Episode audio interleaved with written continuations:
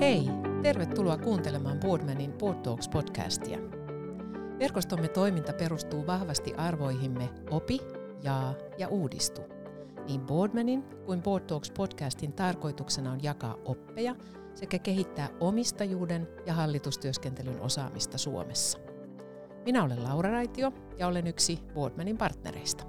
Ja minä Taru Lindeman ja olen myös Boardmanin partneri sekä yhtiön toimitusjohtaja. Tässä podcastissa keskustelemme kokeneiden yritysjohtajien ja omistajien kanssa heidän hallitustyöskentelykokemuksistaan. Syvennymme heidän näkemyksiinsä siitä, miten omistajien, hallituksen ja johdonmuodostama päätöksentekoketju voi parhaiten tukea yrityksiä kohti menestystä. Tänään meillä on vieraana Annika Paasikivi. Annika on toiminut Oras Investin toimitusjohtajana vuodesta 2018 alkaen, toimittuaan aiemmin yhtiön operatiivisena johtajana. Oras Invest perustettiin vuonna 2004, mutta se juuret ulottuvat aina Oras Oyn perustamiseen vuonna 1945. Annika toimii useissa hallituksissa. Hän on Oras Groupin hallituksen varapuheenjohtaja, Uponor Oyjin hallituksen puheenjohtaja sekä Varova Oyn hallituksen jäsen. Oras Invest haluaa olla pitkäjänteinen teollinen omistaja suomalaisessa yrityskentässä – Yhtiö on omistajana Oras Groupissa, Uponorissa ja Kemirassa. Yhtiö myi äskettäin Tikkurilla omistuksensa yhdysvaltalaisyhtiö PPGlle. Tänään syvennetäänkin omistajuuteen ja erityisesti siihen, kuinka perheyhtiöiden päätöksenteko toimii. Vapaa-ajallaan Annika rentoutuu ottamalla aikaa laiskottelulle, jotta balanssi säilyy. Lämpimästi tervetuloa Board Talks podcastiin, Annika. Kiitoksia kutsusta. Tervetuloa munkin puolesta. Kuultiin tuossa äsken, että sulla on aika monta vaikuttavaa hallitustehtävää parhaillaan, mutta tota, mikä on ollut ihan sun ensimmäinen hallituspaikka? No mun ensimmäinen hallituspaikka oli itse asiassa tämän meidän perheyrityksen Oras Investin hallituksessa silloin, kun se perustettiin. Se oli tuo vuodenvaihde 2004-2005. Ja tota, siinä mä aloitin tosiaan hallituksessa ja olen sitten – myöhemmin erilaisten vaiheiden kautta tippunut tänne nykyiselle operatiiviselle tasolle. No miten sä siihen ekaan paikkaan valmistauduit? Se ensimmäinen hallitustehtävä, niin, niin miten valmiina sä koit olleesi ja millä tavalla sä valmistaudut siihen tehtävään? No en mä ollut kyllä oikeastaan mitenkään valmis. Että tota, meillä oli ollut niin kuin, tavallaan perheyrittäjinä niin siihen asti vähän tavallaan niin kuin se edellisen sukupolven filosofia oli semmoinen, että tota, jotta voi olla hyvä omistaja, niin ehkä ei kannata olla liian lähellä sitä yritystä. No se ei sitten ehkä, tota, se sitten myöhemmin tuli todettu, että ehkä tämä linja ei ihan toiminut just meille. Se voi toimia joillekin, mutta, mutta tota, ainakaan mulle henkilökohtaisesti se ei oikein ollut se toimiva malli. Mutta nämä nyt kuitenkin nämä meidän toinen sukupolvi, siis minun isäni ja, ja hänen kaksi veljeään, niin tota, silloin sitten kun Oras Invest perustettiin, niin se perustettiin just sitä varten, että ammattimaistetaan tämä meidän teollinen omistajuus. Ja, ja siinä vaiheessa meillä oli Oras Group ja Uponor. Ja tota, silloin he kai sitten myöskin ensimmäisen kerran niin kuin tulivat ajatelleeksi sitä, että ehkä he eivät elä ikuisesti ja, ja ehkä jonkun pitää tehdä näitä hommia sitten seuraavassakin sukupolvessa. Ja, ja he sitten päätti, että nyt olisi se hetki, että aktivoidaan noin toi kolmas sukupolvi tuolta. Ja tota, siinä sitten aukesi kaksi, kaksi tota hallituspaikkaa. Toinen oli Oras Invest ja toinen oli Oras. Ja, ja tämä Oras Invest tuli mulle ja en mä nyt mitenkään niin kuin hirveän valmis ollut siihen. Että tota, kyllä, kyllä se oli semmoinen niin oppimisen paikka. Ja, ja näin se saa ollakin tietysti perhe, perheyrityksessä. Mutta ei välttämättä ollut mitään sellaista teidän suvun koulua, joka ensin käydään ja opetellaan hallitustöihin, vaan että ikään kuin heitettiin syvään päähän ja siitä sitten lähdetään oppimaan. No kyllä se enemmän tai vähemmän meni just noin. Kyllä meillä on ollut semmoisia pieniä yrityksiä tavallaan niin kuin vähän, vähän niin kuin kouluttaa sitä seuraajasukupolvea sieltä, mutta se jäi aika, aika laihaksi sitten ja, ja ei se kyllä hallitustyö itse asiassa ollut fokuksessa siinä, että se oli ehkä enemmän tavallaan se niin kuin liiketoiminnan taloudellinen puoli, joka oli silloin siinä ainakin pientä yritystä oli sen ympärillä. Mitä sä näin jälkikäteen vielä sanoisit, varmasti on monia muitakin tilanteita, henkilöitä, jotka aika valmistautumattomasti sinne ensimmäiseen hallitustehtävään ilman formaalia hallitustyökoulutusta, niin mitä asioita kannattaa itse sitten heti alkuun selvittää, että pääsee hyvin hommissa alkuun, jos nyt pääset pohtimaan, että mitä olisi pitänyt tai kannattanut niin. käydä läpi? No kyllä varmaan tota noin, niin, olisi ollut hyvä saada niin kuin vähän jonkun kokeneen hallitusammattilaisen insightia siihen, että, että miten niin kuin hallituksen, hallitus yleisesti toimii, mitkä ne tehtävät on, ihan näitä perusasioita. Että tota, ää, niitähän voi nykyään ihan, ihan niin kuin kouluttautua näihin asioihin. Ja kyllä siinä on niin kuin paljon, mitä olisi voinut tehdä. Mutta sitten toisaalta se, että kyllä jokainen, riippumatta siitä, että, että onko valmistautunut tai ei ole valmistautunut, niin jokaisen pitää se oma paikkansa löytää siellä. Jokainen hallitus on erilainen ja mm. se, että miten sä sitten sen oman paikkansa siellä löydät, niin se riippuu paljon siitä, että tota, mikä sen hallituksen kokoonpano on, ketä siellä on ja mitä sulta odotetaan ja, ja monta eri asiaa. Näin. Mutta sä olet löytänyt paikkasi, mitä ilmeisimmin, että tota, se oppi on kantanut aika erittäinkin vaativiin hallitustehtäviin tällä hetkellä. Joo, ei tämä, kyllä tämä näköjään niin kuin just niin kuin mä vähän sanoin tuossa, niin tota, ehkä mä jotenkin vähän jyräsin oman tieni läpi just siihen, että, että tämä malli toimii mulle ja mun täytyy, mun täytyy päästä oppimaan niin kuin oikeaa työtä tekemällä. Että, et tota noin, niin korkeakoulu on korkeakoulu, mutta työt on työtä.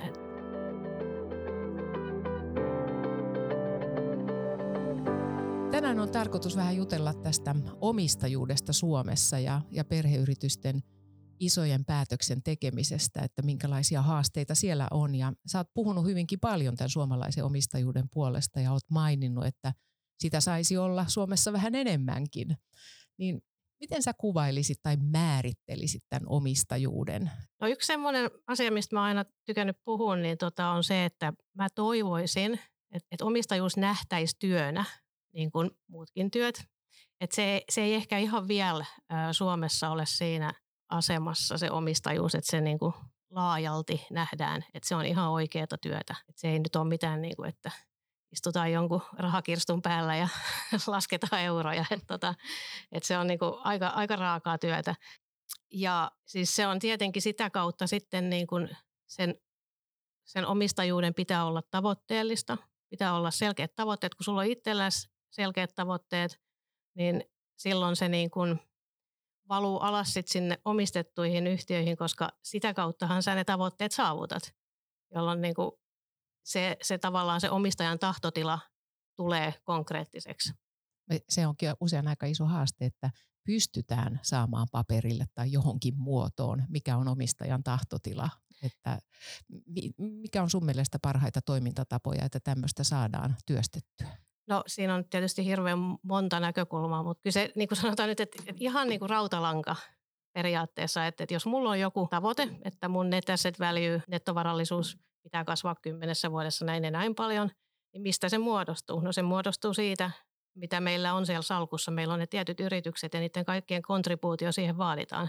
Ja jos sä esität sen noin rautalankamallilla, niin kyllä se yleensä aika hyvin sitten ymmärretään. Just, nimenomaan. Kun osaa yksinkertaistaa, niin on ihan syvällä ymmärryksessä sitten. No näin me pyritään mm. yksinkertaistamaan asioita. Tämä kova työ omistajana, niin mitä omistajan oikeastaan tulee osata? Tämä rautalangasta tietysti tämä malli, että mikä on se tahtotila, mutta mitä on ne omistamisen ihan keskeiset osaamisalueet? Niitäkin on aika monta, mutta mä en nyt ehkä ota tässä, niin kuin, mä en halua tehdä semmoista niin isoa palapeliä, että pitää osata toi ja toi ja toi ja toi, vaan ehkä ottaisin sen tärkeimmän asian ainakin mun mielestä, niin on se, että pystyy saamaan oikeat ihmiset oikeisiin paikkoihin. Mm-hmm. Se on se ihan meille se niin kuin ydinkysymys ainakin, että, että tota, me käytetään tosi paljon aikaa siihen, että me tavallaan niin kuin rakennetaan sitä meidän verkostoa ja sitten niin kuin ylläpidetään ja huolehditaan siitä verkostosta. Koko ajan se kasvaa. Mun mielestä se on se, että ei mikään yksittäinen omistaja tai mikään omistajayhteisö niin kuin yksin tee sitä menestystä, vaan se koostuu niistä ihmisistä, jotka siellä on tekemässä sitä työtä. Miten te muuten tällä hetkellä mietitte, määrittelette teidän omistajien roolia näissä yhtiöissä, jos mietitään omistajat, hallitus, operatiivinen johto. Mainitsit äsken, että siirryit itse Investistä sit operatiivisiin tehtäviin. Niin onko teillä jotain sääntöjä tai malleja tai miten niin kuin olette itse näissä rooleissa mukana? No kyllä me ollaan, tota, kyllä me pidetään tärkeänä sitä, että otetaan nyt pörssiyhtiö, niin se on ehkä helppo ajatella sitä kautta, niin toi, jos me ollaan suurin omistaja, niin kyllä me pyritään siihen, että meillä on se hallituksen puheenjohtajuus ja me pyritään myös siihen, että meillä on se nimitystoimikunnan puheenjohtajuus. Että kyllä ne, ne on niin kuin niitä omistajan tärkeimpiä vastuita ja ne pitää hoitaa yleisesti tästä omistajuudesta. Suomessa puhutaan, että se on nuorta ja sitten vaikka mennään naapurimaahan Ruotsiin, niin siellä on jo vähän, sanotaanko vanhempaa omistajuutta, voi olla vanhempaa rahaakin. niin tota, miten tämä eroaa Suomi, Ruotsi tai muut Pohjoismaat? Mitkä on semmoiset keskeisimmät erot? Kyllä se on just toi, mitä sä sanoit. Ruotsissa on paljon pidemmät perinteet. Siellä se omistajuus on niin kuin kehittynyt sillä on ollut aikaa kehittyä paljon pidempään ja siellä se on ehkä sitten niin kuin luonnollisempi osa yhteiskunnallista elämää kuin mitä meillä Suomessa. Et mä aina mietin sitä vähän sillä että en mä tiedä, ehkä joskus 90-luvun alkupuolella, niin oliko yrittäjyys silloin niin kuin semmoinen hirveän haluttu juttu? Mä en ole ihan varma, mutta nykyään se on. Että nykyään yrittäjyys koetaan kunnialliseksi ammatiksi vaikka ja kunnialliseksi tavaksi ansaita elantonsa. Omistajuus olisi mun mielestä seuraavana siinä jonossa, että jos omistajuus pääsee nyt vaikka seuraavan kymmenen vuoden aikana siihen asemaan, mikä yrittäjyydellä on tänä päivänä, niin sitten ollaan jotain saavutettukin. Mikä on sitten semmoisia keskeisiä asioita, että sanotaan, että jos tämä sanotaanko brändi saataisiin paremmalle tolalle, niin mitä on muita sellaisia asioita, että miten Suomessa pitäisi tätä omistajuutta kehittää? Noin niin kuin yleisesti ottaen, niin kyllähän se suomalainen omistajapohja saisi olla laajempi. Mun mielestä siellä voisi olla niin kuin paljon enemmän kotitaloudet osallisina kuin nyt. Valtion rooli saisi olla pienempi. Helsingin pörssissä valtion rooli on aika, aika merkittävä vielä tänä päivänä. Kun se pohjaa saataisiin laajennettua, niin, niin mä luulen, että kyllä se sieltä sitten tulee. Ja silloin se, niin kun, se asenneilmapiirikin ehkä asettuu sitten niin kuin oikeaan paikkaan. Ja se kipukohta oikeastaan on sitten tässä asenneilmapiirissä, että onko se jotain jopa ihan kateutta vai, vai mistä on kyse? No sen kun tietäisi. Niin. mä, en, mä en tiedä, mikä se on, mutta tota, tai sitten se on vain kokemuksen puutetta. Voihan se olla sitäkin. Mm-hmm. Mielen, erittäin mielenkiintoinen kysymys kyllä. Mutta mitä, jos sä saat jonkun sellaisen taikasanan sanoa, niin mitä vielä, mitä toivoisit? Tämä maineen parantaminen ja, ja tota, laajentaminen, omistajakunnan laajentaminen, onko vielä jotain, mitä pitäisi muuttua? No, mä jättäisin melkein ne tuohon. Noin on nyt kuitenkin kaksi, niin siinä on niin kuin ihan tarpeeksi tehtävää. Kyllä, näin on. Hei, äsken kun mainitsit, että omistajan tärkein tehtävät on, on tehdä niitä oikeita valintoja ja että teilläkin on rooli hallituksen puheenjohtajana tai nimitystoimikunnan kautta – Miten sä itse asiassa näitä eroja, koska käydään hyvin erilaista keskustelua ja hallituksessakin ollaan jo siinä strategiassa paljon syvemmällä, niin onko siinä joku yhtiöihin liittyvä asia tai miten te määrittelette, missä te haluatte ehdottomasti olla esimerkiksi hallituksen puheenjohtajan roolissa näissä omistetusyhtiöissä vai onko se kaikissa mahdollisissa? No joo, siis meillähän on nyt niin kuin, meillä on kolme yritystä, mm vähän aikaa niitä oli neljä. Et kyllähän tämä niinku vielä pysyy hanskassa ja, ja totta kai niinku, kun me ollaan kerran suurin omistaja kahdessa pörssiyhtiössä, niin se on aika selvä, että meillä pitää olla ne, ne hommat hanskas siellä, mm. nämä edellä mainitut. Ja sitten tota, sit kun meillä on se oras, oras sataprosenttisesti, niin, niin se onkin vähän niin kuin, mä oon sanonut aika monta kertaa, että, että oraksen kanssa me voidaan tehdä just niin kuin me halutaan. Siellä ei ole ketään muuta osakkeenomistajaa, joka meidän pitäisi ottaa huomioon. Siinä on aika iso ero itse asiassa. No miten esimerkiksi Uponorissa, sä oot hallituksen puheenjohtajana ja siellähän vähän aika sitten oli juuri toimitusjohtajan vaihdos ja, ja siinä omistaja ja hallituksen puheenjohtajana sulla on ollut varmasti aika merkittävä rooli.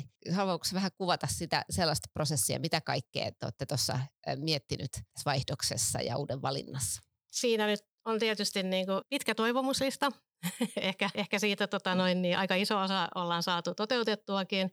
Mutta nämähän on niin kuin nämä toimitusjohtajan vaihdokset, niin ei, ei niitä oikein voi yleistää. Siis sehän aina riippuu tilanteesta, riippuu yhtiöstä, riippuu tarpeesta ja siitä, niin kuin, mi, mi, millaista tulevaisuutta haetaan. Tässä tapauksessa niin me tehtiin se niin kuin prosessina, se oli aika hyvä, koska me onnistuttiin olemaan tota, ilman mitään semmoista väliaikaratkaisua.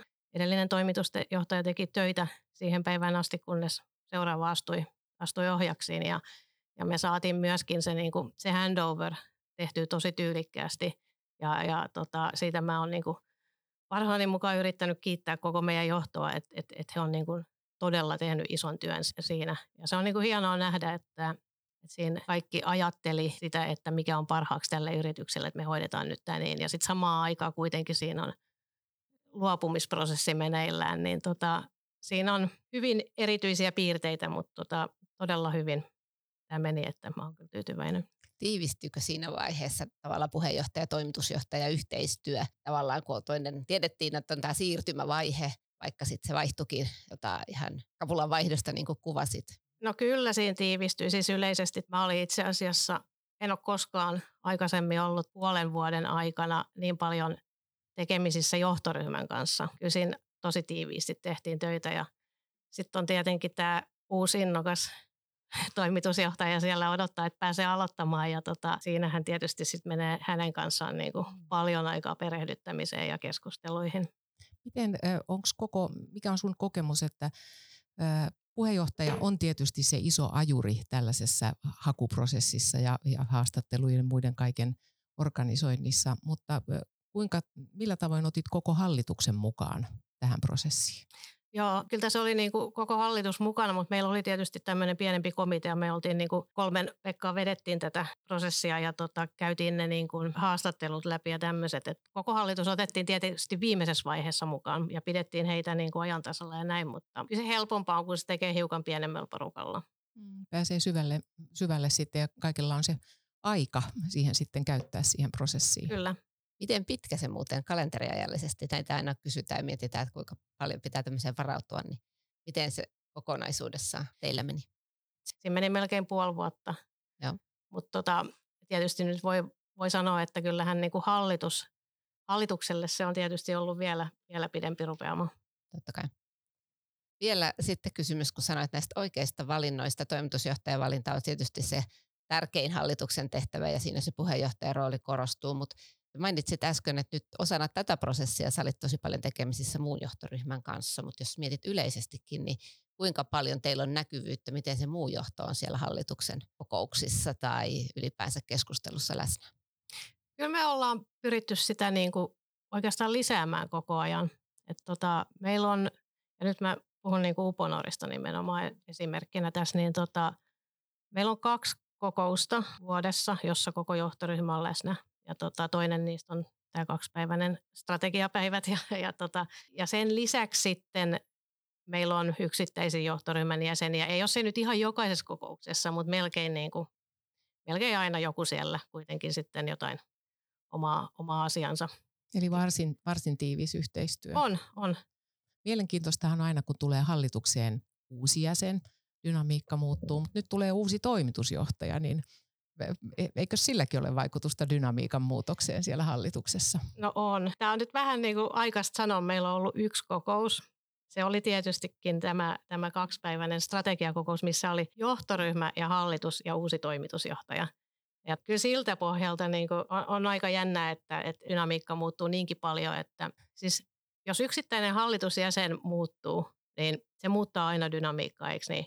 Mutta tota, kuitenkin tavallaan, että sulla tulee uusi jäsen sinne, niin yleensä sille niin kuin ensimmäiset muutama kokous menee vähän niin kuin enemmän siihen kuunteluun ja, ja tsekkailuun, että mitenköhän tämä toimii ja näin, mutta, mutta toimitusjohtajan kohdalla se ei, ei voi olla niin. Kyllä hän haluaa olla niin kuin hetkestä yksi äänessä. Ni, niin kyllä siinä niin kuin se, se oli kyllä mielenkiintoista katsoa sitä kaksi päivää sitä menoa ja meininkiä, mutta so far so good. No joo, ihan totta, että se pitää olla sitten toimitusjohtajan roolissa heti se pallo hallussa. Ja sitten on vähän eri tapoja, miten niitä asioita esitetään, kuinka selkeästi viedään ja tuodaan esiin.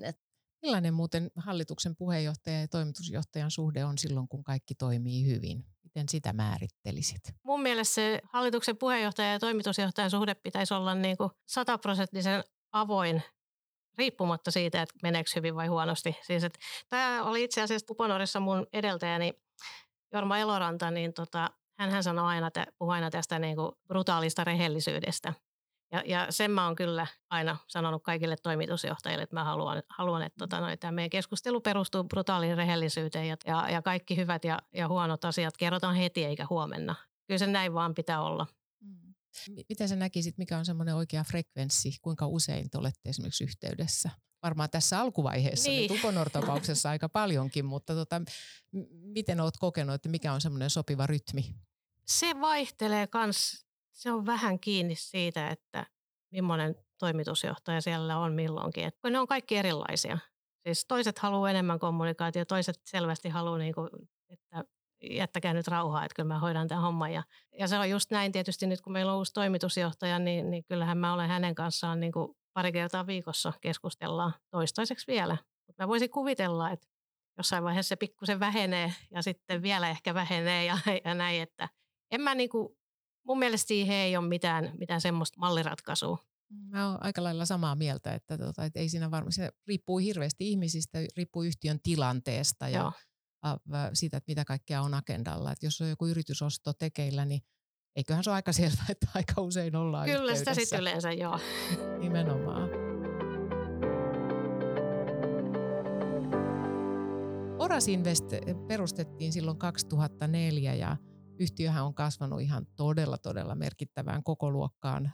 Ja, ja tota, tuli aika iso päätöksenteon paikka, kun tämä maalijätti PPG teki ostotarjouksen Tikkurilasta. Ja teitte sitten tällaisen päätöksen, kun luovuitte tästä omistuksesta ja sitouduitte hyväksymään tämän ostotarjouksen.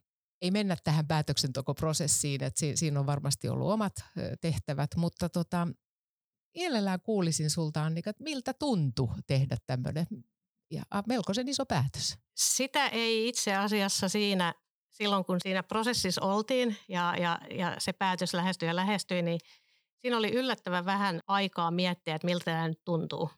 ja ja tota, se jäikin vähän niin kuin tavallaan mietittäväksi sitten vasta sen jälkeen, kun tota, se oli niin kuin jo sovittu. Tämä diili on tässä ja sitten ruvettiin niin kuin vasta oikeastaan työstämään sitä, että hetkinen, että mitä, mitä tämä nyt oikein merkkaa tätä tarkoittaa meille niin kuin Oras Investinä, perheyrityksenä, meidän kokonaisuudelle. Siitä lähti iso pala pois. Ja, ja, ja tota, eihän se niin kuin pois lähtenyt, se vaan muuttui kas, kassapositioksi tota, tai käteispositioksi. Me kyllä työstettiin oikeastaan ne, ne tuntemukset vasta sitten jälkeenpäin. Se oli aika hektistä se, se, se aika siinä, kun yritettiin siihen niin lopulliseen diiliin sitten päästä ilman, että mennään yksityiskohtiin tosiaan tässä päätöksentekoprosessissa, niin jäikö sulle siitä jotain sellaisia, sanotaanko yleisempiä oppeja, mitä voisit kuulijoillemme jakaa, että tämmöisessä näinkin ison päätöksen äärellä, niin mikä on paras tapa toimia? Kyllä siinä täytyy pitää pää kylmänä. Tämähän oli niin kuin tarjouskilpailu. Siinä oli useampi tarjoaja ja, ja sitten siinä oli näitä kierroksia. Niin kyllä siinä, sehän oli tietysti Tikkurilan hallitus, joka sen neuvotteli, mutta kyllä siinä suurimmalla omistajalla on aika iso, iso rooli sitten kuitenkin tavallaan niin kuin miettiä se, että mikä riittää. Et, et, ja sitten se, että aina siellä on kuitenkin, kun ollaan tuommoisessa tarjouskilpailutilanteessa, niin siellä on se riski, että mitä jos mikä ei menekään maali tai että jos tämä niinku kaatuu oman mahdottomuutensa. Et, et tota, ei ainakaan kannata niinku olla liian ahne siinä vaiheessa, kun niinku preemiot alkaa näyttää jo aika hyvältä. No nimenomaan. Te, teitä on seitsemän henkilöomistajaa Oras Investissä ja me tuossa aiemmin just puhuttiin tästä omistajastrategian äh, luomisesta ja sä siihen jo rautalankamallinkin olit jo kehittänyt. Mutta miten se sun loppujen lopuksi sitten se konsensus rakennetaan ja kenties rakennettiin tässäkin tapauksessa, kun näitä isoja päätöksiä teitte, niin mitä se vaatii? Joo, no me, se vaatii aika paljon ja, ja siihen voi olla niin kuin erilaisia valmiusasteita. Meillä nyt sattui tässä isossa päätöksessä olemaan asiat niin hyvin, että me ollaan työstetty tavallaan omistajien kesken nämä asiat jo joitakin vuosia sitten. Et me, meillä on niin, kuin niin selkeä governance-malli, että meidän ei tarvinnut sillä itse henkilöomistaja niin kuin porukalla kauheasti käydä sitten nämä keskusteluja. tota, Mutta mut silloin kun me tehtiin sitä meidän omistajastrategiaa ja sitä governance-mallia, se oli siis, siinä meni vuosia että me päästiin yhteisymmärrykseen. Se on hyvä, että me tehtiin se silloin, eikä nyt. Muuten olisi ollutkin vähän vaikeampaa tehdä näin, näin isoa päätöstä. Mutta toi, toi on varmaan hyvä oppi, että niin kuin rakenteet ja päätöksentekoprosessit, kun ne on selvät, niin sitten kun tulee joku isompi kysymys, niin sitten ei enää tarvitse miettiä, että miten tämä, missä järjestyksessä tällaisia päätöksiä no just tehdään. Näin, joo. joo. Tämä oli tosi hyvä ja tärkeä oppia itse asiassa tuolla meidän Boardmanin valmennuksissa on paljon yrittäjäomistajia, jotka on kokoamassa hallitusta, haluaa oppia hallitustyöstä, mutta sitten siihen, kun haetaan ulkopuolisia jäseniä, niin yksi tärkeä kysymys on aina se, että ne roolit ja sitten, että miten ne omistajat määrittelee. Yleensä alkuun ei ole kauhean kirjattuja malleja tai prosesseja, niin mitä vielä nyt sitten kun katsot sen pari vuotta taaksepäin, kun te olette käynyt tämän prosessin, niin mitkä siellä oli sellaisia jotenkin keskeisiä osa-alueita, mitä on niin kuin hyvä muistaa tällaisessa pitkässäkin omistajastrategiaan liittyvässä keskustelussa? No perheyrityksenä niin mun mielestä se kaikista tärkein linjaveto meillä oli se, että, että me ollaan business first eikä family first. Eli, tota, eli se hyvä, mitä tuosta tulee, niin tota, se pistetään takaisin sinne bisnekseen. Sitä ei jaeta henkilöomistajille tai perheelle. Eli, eli tota, me uskotaan siihen, että Oras Invest pystyy paremmin huolehtimaan siitä omaisuudesta kuin yksittäiset yksityishenkilöt. Ja tämä oli semmoinen niin kuin ihan älyttömän tärkeä filosofinen linjanveto, ainakin meidän tapauksessa. Ja sillä sellaisella pohjalla pystyy sitten ruveta miettimään niitä rooleja, kun on, on näinkin isosta asiasta niin kuin yhteinen näkemys, koska sekä ei ole itsestään selvää, että siihen joo. päädytään. Joo, kyllä, ju, just näin, joo. Ja ehkä se meillä sitten se toinen, me ihan tosissaan niin kuin, oltiin aika alkutekijöissään siinä, että se oli niin kuin mun sukupolvi tai kolmas sukupolvi, joka omistaa ja jonka pitää nyt niin kuin rakentaa itselleen se toimiva malli. Se toinen iso kysymys oli se, että, että mitä me ollaan, että ollaanko me, ollaanko me teollinen omistaja vai ollaanko me finanssisijoittaja.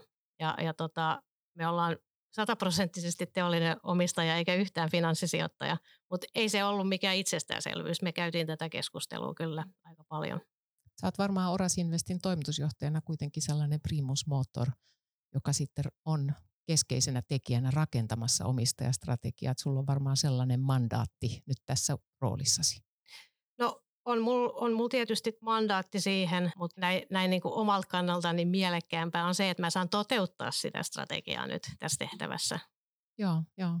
Vielä tuohon, kun kuvasit, että, että omistajan roolissa teillä on näitä eri yhtiöitä ja on pörssiyhtiöistä on oras sataprosenttisesti omisteinen, niin, niin tässä hallitustyöhön liittyvissä asioissa, onko sinulla siihen jotakin ajatusta, vinkkiä, mitkä on niin kuin ne suurimmat erot, mihin viittasit tuossa aikaisemmin, kun voi täysin päättää, mitä tehdään versus, että on tämmöinen listayhtiö ja siellä on aika paljon kaikkea muuta pohdittavaa, niin onko jotain kysymyksiä, teemoja, mitkä sun mielestä näkyy siellä hallitustyöskentelyssä eniten? No se on vähän niin kuin omistajan pitää olla tarkka just siinä, että jos sanoo, että tota noin, niin, no mehän omistetaan toi sataprosenttisesti, että mehän voidaan tehdä mitä me halutaan, niin tota, kannattaako niin kuin, tehdä niin kuin halutaan vai pitääkö kuunnella ammattilaisia. Että kyllä meillä on Oraksessa ihan yhtä ammattimainen hallitus kuin mitä meillä on pörssiyhtiöissä. Eli, eli kyllä me niin kuin niitä, niitä ohjataan ihan samalla mallilla. Mutta tota, se on vaan jossain siellä takaraivossa tai selkärangassa tieto siitä kuitenkin, että 100 prosenttia on 100 prosenttia. Tämä on tärkeä huomio, että se on niin kuin samalla lailla organisoitu. Kyllä, näin se menee.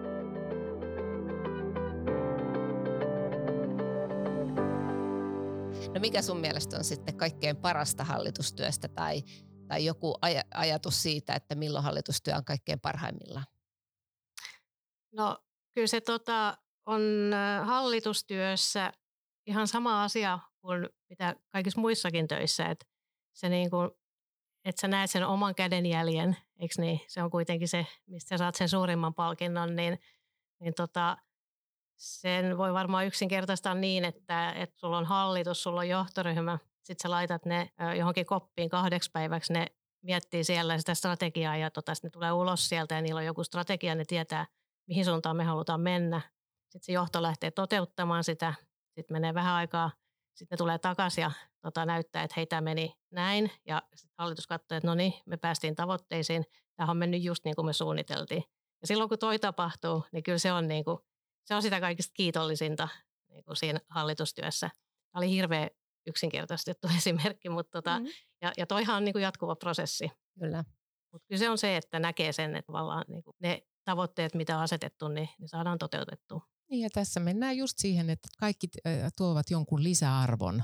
Yhdet pohtii, miettii, ventiloi ja mm. sitten toinen ryhmä lähtee tekemään rankkaa eksekuutiota, eli no, just näin, pistää joo. toimeen asioita. Niin Tämä on aivan erinomainen lopetus, että tekemisen meininkiin pysähdyimme tässä Yes. keskustelussa.